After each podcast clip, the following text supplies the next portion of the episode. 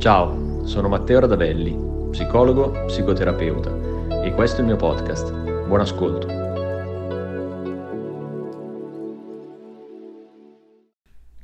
Dottore, lei è sposato? Ha figli? Dove va in vacanza quest'estate? Queste sono delle domande che spesso mi vengono fatte nel momento in cui eh, c'è un certo tipo di alleanza, magari il percorso è iniziato eh, già da qualche incontro e eh, capita che alcuni pazienti appunto siano curiosi o magari eh, all'interno della discussione appunto sorgano spontanee questo tipo di domande, questo tipo di curiosità anche per capire meglio eh, chi sia di fronte. Il terapeuta però, in questo caso io, mh, tende a non rispondere, nel senso che eh, si devia al discorso, talvolta mh, si specifica ora questo spazio è per lei quindi è inutile stare a parlare di me eh, piuttosto che a volte quando qualcuno diventa particolarmente incalzante magari eh, anche eh, lo stesso negazione della risposta diventa un pochino più dura. Eh, questo non viene fatto perché il terapeuta non vuole raccontare nulla di sé perché è saccente perché vuole rimanere distaccato perché si crede superiore eccetera tutta una serie di cose che magari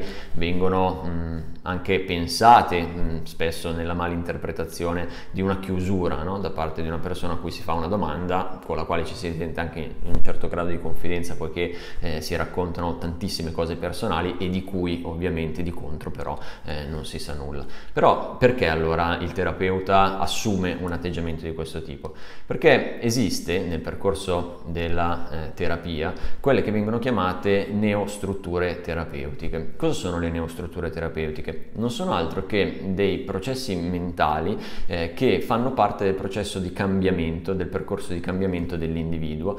che consistono in una sorta di dialogo interno che l'individuo instaura con se stesso come se fosse di fronte al terapeuta e che al tempo stesso si interroga, lo porta ad interrogarsi su come il terapeuta andrebbe ad agire in quelle specifiche situazioni. Facciamo un esempio, mm, c'è questo paziente che dopo un certo periodo appunto eh, di psicoterapia inizia a capire quali sono le domande che il terapeuta offre, eh, quali sono eh, le risposte o comunque le idee che va anche a suggerire e quindi ad un certo punto nel momento in cui si trova ad affrontare eh, la vita quotidiana si trova di fronte ad una difficoltà, ad un dilemma e inizia a chiedersi eh, ma chissà cosa farebbe il mio terapeuta in questo caso, chissà cosa mi consiglierebbe di fare e eh, via discorrendo. Queste sono le neostrutture terapeutiche, cioè dei pensieri, dei processi mentali che si vanno ad innescare nella testa della persona del, del paziente in questo caso, eh, nel momento in cui è in difficoltà e a cui chiede aiuto per ottenere dei consigli, degli spunti per favorire appunto la eh, propria riflessione.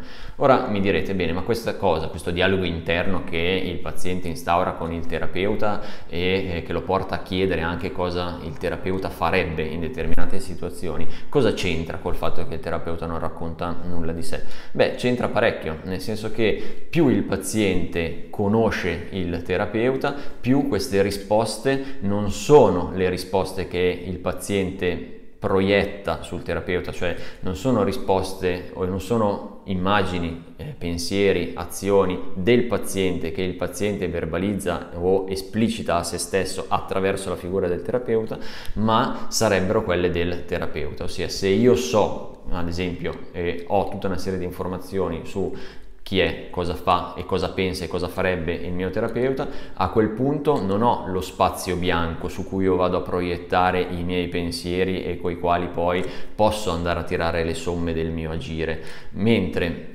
se io invece queste informazioni le ho, sono già occupate e sono delle informazioni tendenzialmente reali, ma anche poi inutili per la presa decisionale, poiché avere delle informazioni su cosa fa il mio terapeuta o cosa farebbe il mio terapeuta, poco me ne faccio perché poi questa è la mia vita, è la mia situazione, della mia difficoltà e così ovviamente devo eh, affrontarla e successivamente risolverla. Quindi nel momento in cui il terapeuta non dice nulla di sé, non è perché eh, vuole eh, rimanere distaccato, perché vuole, si pone su un livello magari superiore o perché vuole essere necessariamente riservato o scontroso, è perché all'interno del percorso della terapia le neostrutture strutture terapeutiche sono uno strumento importantissimo, sono uno strumento a cui il paziente può rifarsi, ma sono uno strumento che per poter funzionare non deve essere contaminato dalle informazioni che la persona ha sul proprio terapeuta, poiché devono essere uno spazio bianco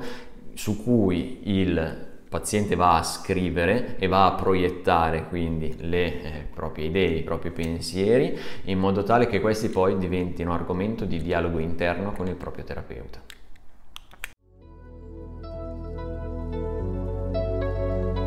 Grazie per aver ascoltato questa puntata. Se vuoi saperne di più, cerca Matteo Radavelli su Instagram, Facebook e YouTube. A presto!